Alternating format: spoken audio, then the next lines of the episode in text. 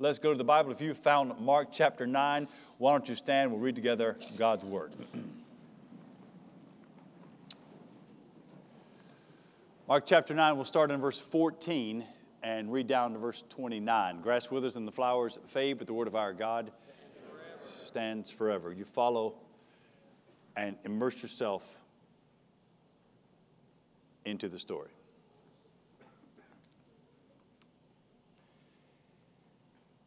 When they came to the disciples, they saw a great crowd around them. Scribes were arguing with them. And immediately, all the crowd, when they saw him, they were greatly amazed. They ran up to him and greeted him. He asked them, What are you arguing? What are you arguing about with them? Someone from the crowd answered him, Teacher, I brought my son to you, for he has a spirit that makes him mute. Whenever it seizes him, it throws him down and he foams and grinds his teeth and becomes rigid. So I asked your disciples to cast it out, but they were not able. He answered them, O faithless generation, how long am I to be with you? How long am I to bear with you? Bring him to me. They brought the boy to him, and when the spirit saw him, immediately it convulsed the boy, and he fell on the ground, rolled about, foaming at the mouth. Jesus asked the father, How long has this been happening to him? He said, It's been from childhood. He has often cast him into the fire and into water to destroy him. But if you can do anything, have compassion on us and help us. Jesus said to him, If you can, all things are possible for one who believes. Immediately, the father of the child cried out and said, I believe, help my unbelief. Jesus saw the crowd came running together. He rebuked the unclean spirit, saying to it, You mute and deaf spirit, I command you, come out of him and never enter him again. After crying out and convulsing him terribly, it came out, and the boy was like a corpse. So that most of them said, He's, he's dead. But Jesus took him by the hand, lifted him up, and he arose. Here's the epilogue. When he had entered the house, his disciples asked him privately, Why could we not cast it out? He said to them, This kind, this kind cannot be driven out by anything but prayer. Join me. We pray. Father in heaven, we pray in the name of your Son Jesus, and by his merits, we come to you because of the perfect life, the atoning death, the victorious resurrection of Jesus. We pray in the Spirit, the Spirit that you've given us. So, to you, our triune God, Father, Son, and Holy Spirit, we ask for help. Lord, we need help. Father, I pray you would bring healing and hope and help and restoration. God, I pray you would bring forgiveness and a new joy. God, I pray that today the clouds would begin to dissipate that once again you would bring back the joy of our salvation.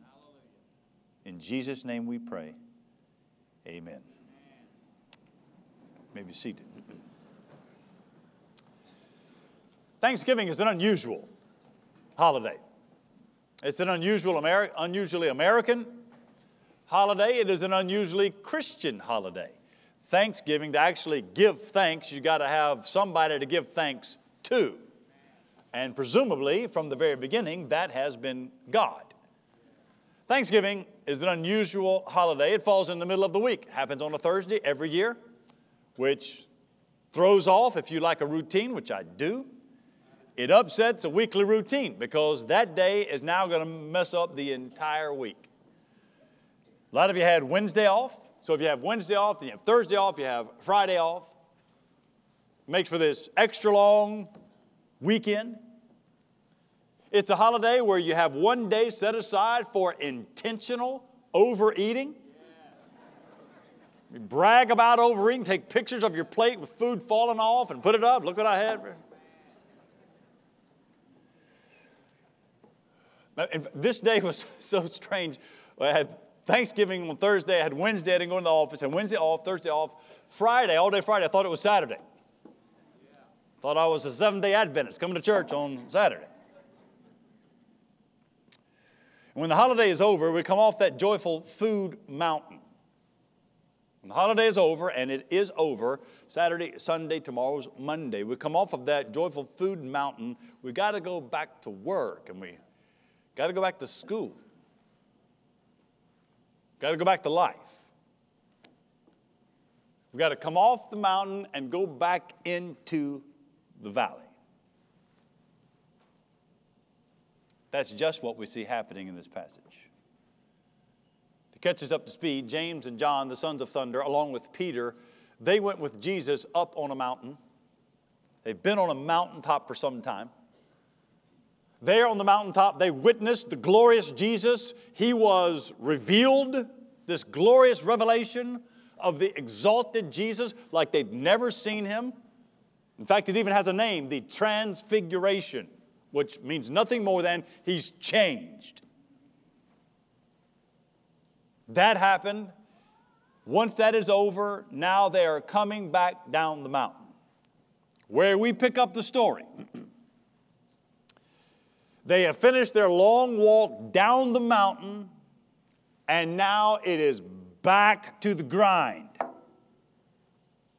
When you open it up, it, I mean, they get right as they step off the mountain, there are arguments and crowds. There's accusers, there's scribes, there's demons. There's some hurt people standing there, there's a family in need.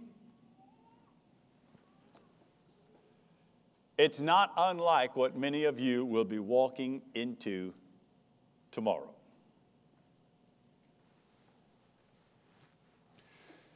You wouldn't choose the valley that you're in. But this is where you are. And I think this long story gives us some sobering hope on how to live joyfully in the valley. So, if I could sum it up in one phrase, this is how I try to say it Jesus is Lord, especially in the valley.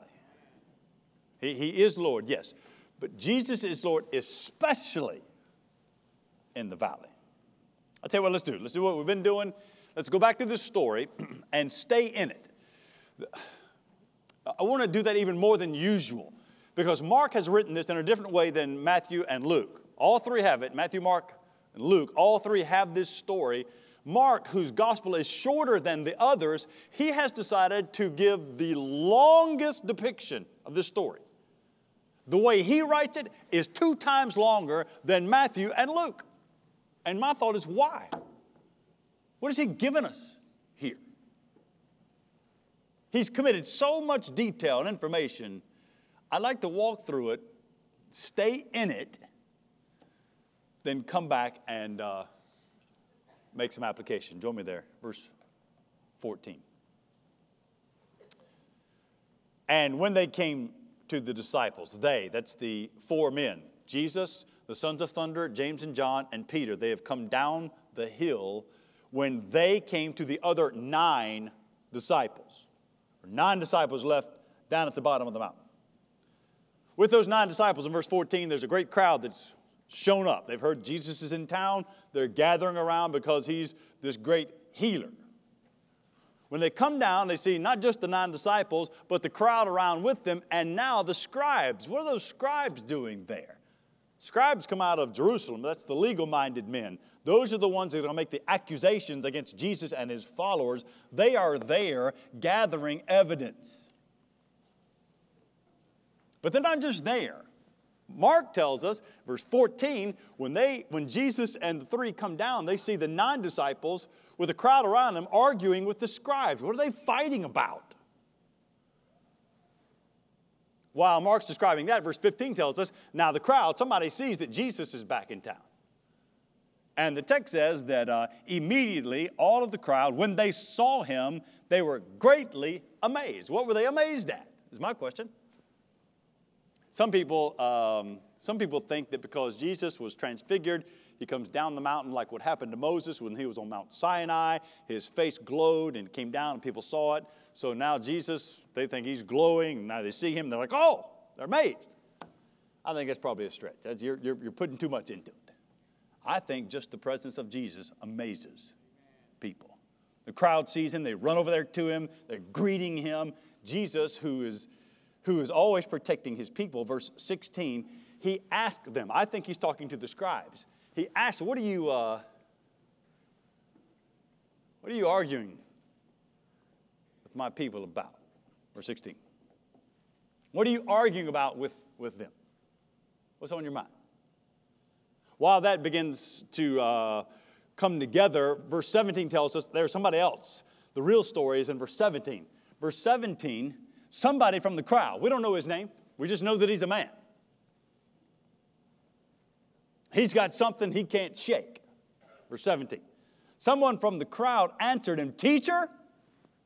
Remember, Peter called Jesus Rabbi up on the hill? Teacher, I, I brought my son to you, but you weren't here.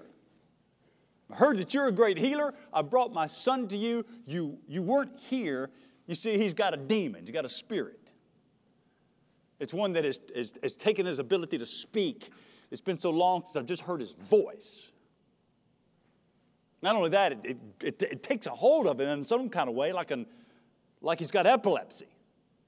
It throws him down and he foams and he grinds his teeth and he tenses his muscles and becomes so stiff. So I brought him here for you. You weren't here. So I asked the disciples. I mean, they had power. Mark chapter 6, Jesus gave them authority over demons. They could do it. They came back from doing that and were rejoicing because they had authority over demons. Why couldn't they do it here? I asked the disciples to cast it, that demon out, and they couldn't do it. Verse 19, the camera swings around right onto Jesus. And He answers them, Oh, faithless. What, what patience Jesus had with his disciples, what he has with us, but you can see his longing to be with the Father. Oh, faithless generation, how long am I going to be with you? How long? Bring the boy here. Verse 20. The demons will not be in the presence, they can't stand it. They brought the boy to him, and when the spirit inside him, that demon inside that boy, when he saw Jesus, immediately starts convulsing. It's a vivid, what a vivid description. Immediately he's convulsing, he's, he falls on the ground, verse 20. He's rolled around, he's foaming at the mouth. We know that his teeth are grinding. He's... And while this spectacle is going on, look at the compassion of Jesus. He looks over to the dad in verse 21 and says, How long has this been happening? How long have you had to carry this burden? Dad says, I can't, I don't know exactly when. reaches all the way back to when he could maybe walk since his since childhood. And, and since childhood, it's often, you see the word often? It, it, happens, it happens without prediction. It happens when we don't see it. We can't take him anywhere. I can't go anywhere with him. I don't know when this is going to happen. It happens often, and often it might cast him into the fire so, so his mom can be home cooking, and while she's cooking, that demon get all hold of him and just throw him right into the open fire. or the waters. Is that word water? of verse 22 cast him in the fire and into water in greek it is, it is, it is plural indicating that it's not just one place but we can be walking along the jordan river and the demon would cast him in the river or by the, by the shore of the sea of galilee would throw him in there or a pond. It doesn't matter. And when he goes in i've got to go in after him.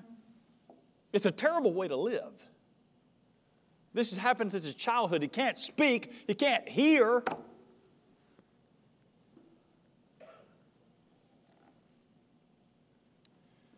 So the, the father's just at his wits' end, and there, there in verse 22, the father says, But if you, if you, he's just trying to destroy him. That's what, that's what the devil does to steal, kill, and destroy, to, to devour. He's trying to hurt.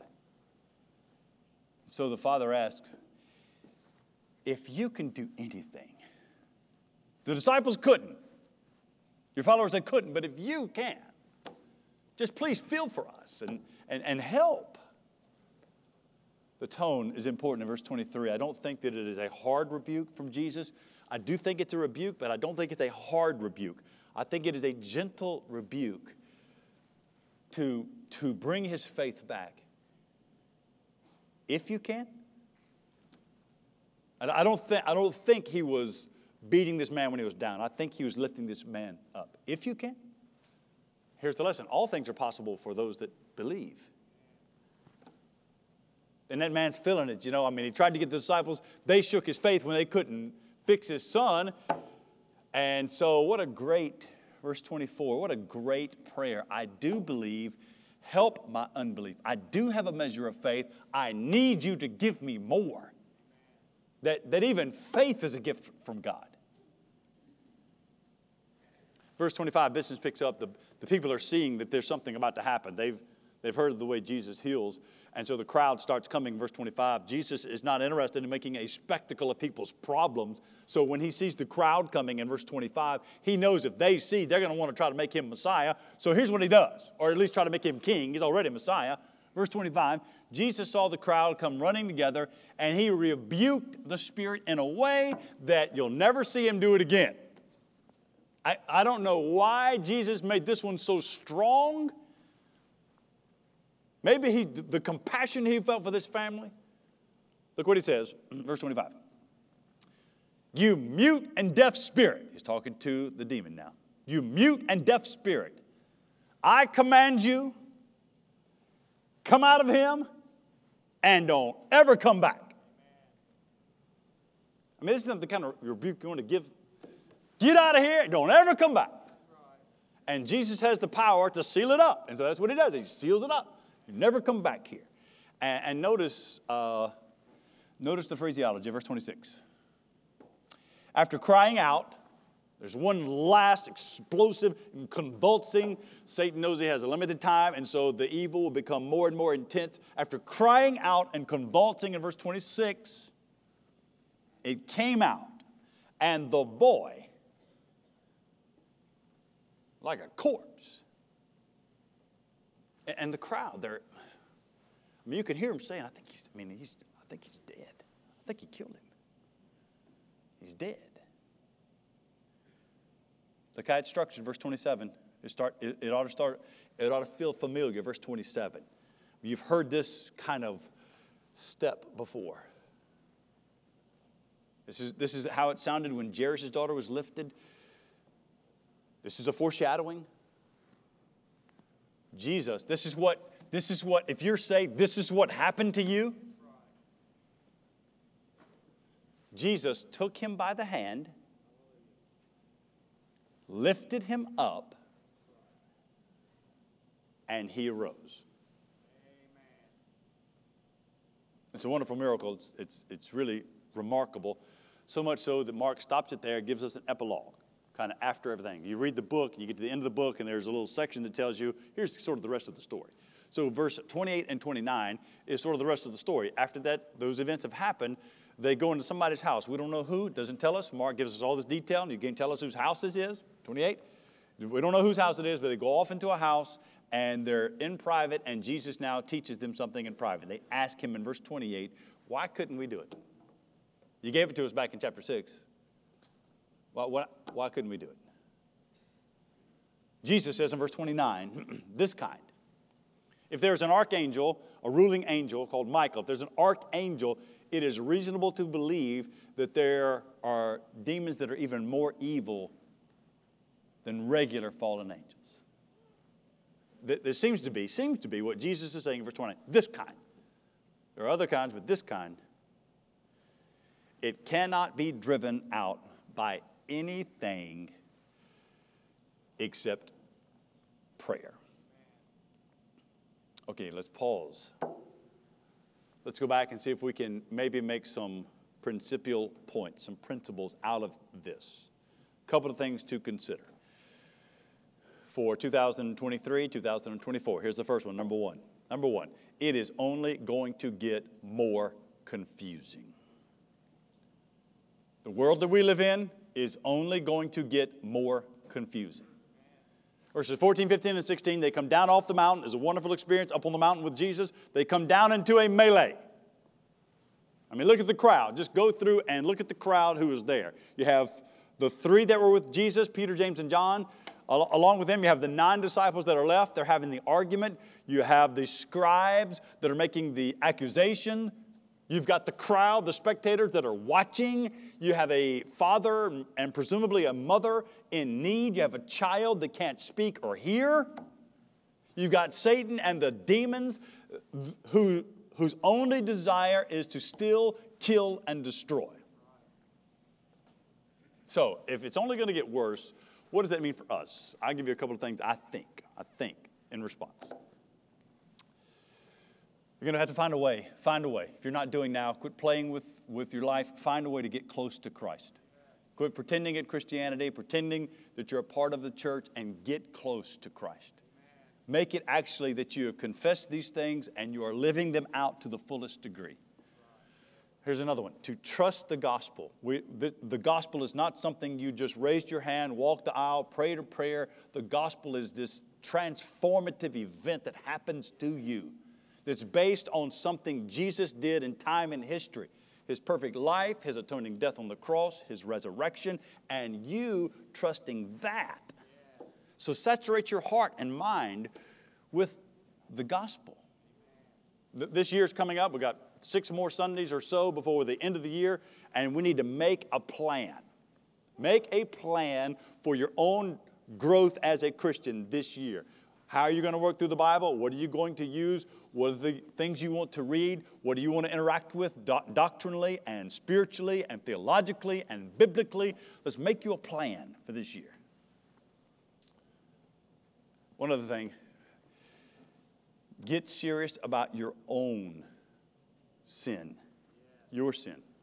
Your sin. Keep looking over the fence at other people. Plenty of sin over there, but you got enough of your own to deal with. Get serious about what are the areas in your life that you are struggling with, that you keep tripping over, that you can't get mastery over, that have kept you from developing as a Christian, that have stunted your growth. Get serious about your own sin. Why? Because it's going to get, it's only going to get worse. Let me take you a little deeper into this. Here's the second thing I think you'll find when you read this passage it's, it's only going to get more evil. It's only going to get more evil. Verses 17 and 18, we are introduced to this boy who's possessed by a demon. Then you get to verse 20, 20, and 21 and 22. You have this description of what this demon has done to this child. And uh, just a couple of things that I'm afraid we oftentimes do. We get in our mind that there is just something far off and mythological about Satan. We need to demythologize Satan. We need to demythologize. What I mean by that is, it's not a myth. That evil is a person. We have him described in the Bible.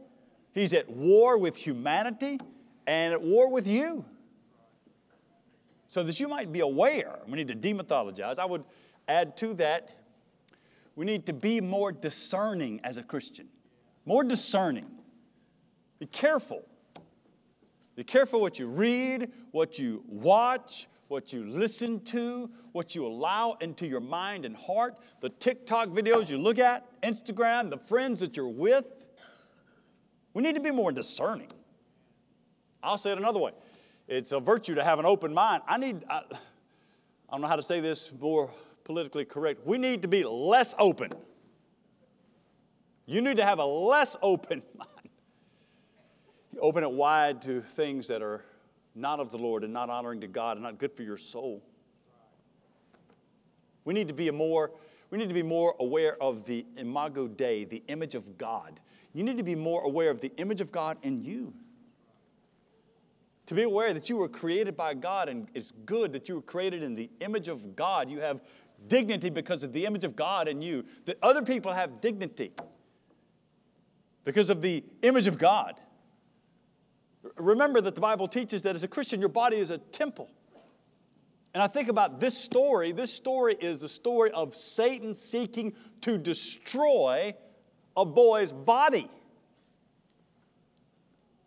I mean, he's affected bodily. Can't hear, can't speak, can't control himself. He's thrown into the fire, thrown into water. He's trying to, Satan is seeking to destroy his body. I can't press on this too far except to say that any mutilation on the body, especially in the name of changing gender, it's got to be satanic. It is of the devil. Because the image of God and the body as a temple, the picture is of God's goodness, what He's given you. This, this passage seems to say that that sort of intentional hurting. Don't let the devil get a foothold in your heart and mind and life. It's going to get continually bad. It's going to get continually evil. It's only going to get more evil. Let me show you something else. I'll, I'll need to move on from here. Let me give you another one. It's only going to get more broken. This, this whole passage is filled with broken people. They come down the hill. Jesus, James, and John, and Peter, they come down the hill. They meet the scribes. The scribes are broken in their legalism. They are trusting in their ability to keep the law. The scribes are broken. In verse 15, they're broken legalists. You get to the disciples that are left, the nine disciples, they are broken because of their lack of faith. You get to the father and, and his wife. She's not mentioned, but there's obviously a mother. And the father said he, he's been like this since childhood. Oftentimes he's thrown into the fire, he's thrown into the water. I got to go in there and try to save him. We can't live our lives. But the little boy, who can, the boy can't hear, he can't speak, he can't communicate, he's tortured physically. All of this brokenness, we're, we live in a world that will only get increasingly broken. If that's the case, then we've got to hold on to the sufficiency, the sufficiency of the gospel. When I say sufficient, sufficient is that the gospel is the power of God. Now, what does the gospel do? The power of God to save. That's what Jesus says to the, the man. You, you said, If I can, if I can, all things are possible. That, that the gospel is sufficient to save you, the gospel is sufficient to restore you, the gospel is sufficient to forgive you, the gospel is sufficient to rebuild your life and mind and heart. The gospel is sufficient to heal. The gospel is sufficient to strengthen you. The gospel is sufficient to sustain you. The gospel is efficient, is sufficient to fill the, the void, to reconcile you to someone you've been estranged from. See, we live in a world that is going to get increasingly broken. It's broken by sin and Satan. We have the antidote, which is the gospel. Jesus comes with that which saves and He is sufficient to save. I'll give you another consideration. all of this, all of this, it's all a test of faith. It's all a test of faith. That seems to be the problem in verses 18 and 19. When you drop, you're dropped into the story, the father says, whenever it seizes him, it throws him down, he foams and grinds his teeth becomes rigid. So I asked your disciples to cast it out. They were not able. And Jesus, his exasperation in verse 19 is over their faith. You see? And how they responded affected the man's faith in Jesus. So he saw that the disciples couldn't save his boy, and when he's talking to Jesus, if you can, because they sure couldn't. This is a reminder uh, how, how we respond in the test of faith reflects on our King. How we respond in the tests of faith reflects on, on our King. But more importantly, more importantly, when you get down to verse 22 and 23, that's the, the interchange between Jesus and it's one of the most uh, powerful and poignant interchanges in the whole New Testament. But between Jesus and a, and a man. I want you to just, just follow through in verse 22 and follow. The man is saying about his son, verse 22 It is often cast him into the fire and into the water to destroy him. But if you can do anything, have compassion on us and help us. Jesus said to him, I think the tone is like this if you can, all things are possible for one who believes. And then the father, verse 24. Immediately the father of the child cried out and said, I do believe, help my unbelief. If you can. And, what Jesus is saying to him, you, you, you miss out. God has the power to do anything. Here's what Jesus is doing Jesus is challenging the man's assumptions that his power might be inadequate or insufficient, if you can. Well, what do you mean, if? God has the power to do anything. Jesus is God incarnate. Look, brothers and sisters, it is not the amount of faith that's important. Please don't put that burden on someone if you just have enough faith. It's not the amount of faith, it is the object of faith. Faith, faith like a mustard seed, the Bible says. Faith like a mustard seed moves mountains. Why? Not because the faith is strong, but because the faith is in the sovereign Lord. And so, what does the man do? The, man's response to Jesus in verse 24, it's one of my, it's one of my favorite, ought to write the prayer down. It's one of my very favorite things it's a statement and a request. It's at the same time. It's a statement. I do believe, I believe, get the right orthodoxy, I believe, I believe. Also understand my weakness. Help my unbelief. That ought to be your prayer. We should write that down somewhere. It's a recognition, the man saying, I am human, I am weak. I recognize that, but I also recognize the power of God. Going to put a limit on what God can do. So, what do I have so far? Let's Let's see if we can find a way to get there. It's only going to get more confusing. It's only going to get more evil. It's only going to get more broken. Number four, it's all a test of faith. I'm going to give you a fifth thing. I think, number five. It's all a setup for victory. Set up for victory. I wish I had said this after I went over this this morning, I thought that sounds like a prosperity preacher. So nobody clip that off and say, look, look, at our preacher's a prosperity preacher. Let me show you what I mean. There's a miracle here, and let's just go through the miracle and watch it. And look at the wording in verses 25. Come with me down to verse 26. Verse 26. Ah, let's back up 20, 25. When Jesus saw that a crowd came running together, he rebuked the unclean spirit, saying to it, you mute and deaf spirit, I command you, come out of him and never enter him again.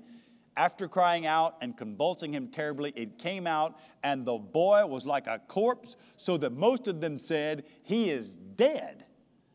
But Jesus took him by the hand, lifted him up, and he arose.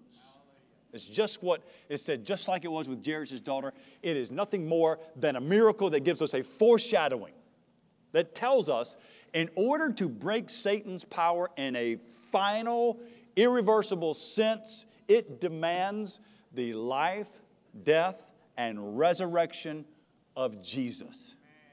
Here is a, here's a good place for us just to, the gospel. The perfect life, the atoning death, the resurrection, and the way that becomes real for you, how do, how do you get that? Is you trust that Jesus died for you. That God raised him from the dead in your place, and you are given hope and forgiveness. You are given life because of that. It's all set up for victory. Let me close with one last one a sixth point because there is an epilogue here, there's an explanation why all this is here. It's in verse 28 and 29. I'll make it the sixth point. It is a reminder. This is here as a reminder you are not praying enough. That's what this story is a reminder. That's what the whole thing is going down to verse 28. Uh, the epilogue gives us the entire lesson that, that is taught, and the lesson is prayer. Verse 28. When he had entered the house, his disciples asked him privately, Why couldn't we cast it out? And he said to them, This kind, there's a special evil here, it's, it's evil. It cannot be driven out by anything but prayer. What is prayer? What is prayer? Prayer is the full reliance, the full reliance on the unlimited power of God. The full reliance on the unlimited power of God through a couple of steps. What's the first one? The first one is believing that He is able. Not that you are a good enough prayer, but that He is able. That's where, where the faith is. You're believing He is able. And then once you believe He is able, then you go to ask. You actually ask God to do something. What if God only gave you those things that you ask for? Pray like that. Ask. So you believe, then you ask, and then you trust. You trust that a good and sovereign God will do all things well, and He will work according to His perfect timing, His perfect will, and His perfect plan. You trust God. And then you accept. Believe, ask, trust, accept. Accept that you have been given all of the yes and amens in Christ. That Christ is your portion, He is your hope, He is your strength, He is your joy, He is the holder of your future, He is the cleanser of your past. And you can start this week knowing that Jesus Christ is Lord, especially in the valley. With your heads bowed this morning, would you join me now as we go to the, time, go to the Lord in a time of commitment and prayer? Just listen to a couple of questions before we sing. This morning, you especially would like someone to pray with you, pray for you. We start the new week. When we sing, our pastors are right down front. Would love to pray with you. If you'd like to come forward, if you're comfortable with that, to pray through something you're dealing with, Now's a good time to do it. It's the Lord's Day, you're with God's people. It's a good time to do that. If you're not comfortable with that and you want to talk to one of our pastors after church, we'll all be in the lobby. It's a good time to come up and let's, let's just pray together. If this morning you've heard uh, the story of Jesus, the gospel, and it's resonated for the first time and something sparked in you and you want Christ, I'd invite you to come forward when we sing or, or talk to one of our pastors after church. Let's follow through with what it means. This is not an emotional event. This is, this is a life changing, what God does for you in Christ. I would invite you to come forward or talk to one of us after church. Father, thank you for the story you've given us that gives us a renewed hope to trust that you are Lord in the valley. God, I pray for brothers and sisters that need strengthening today, that need renewed hope. I pray you would draw them to yourself. Find us faithful. In Jesus' name we pray. Amen.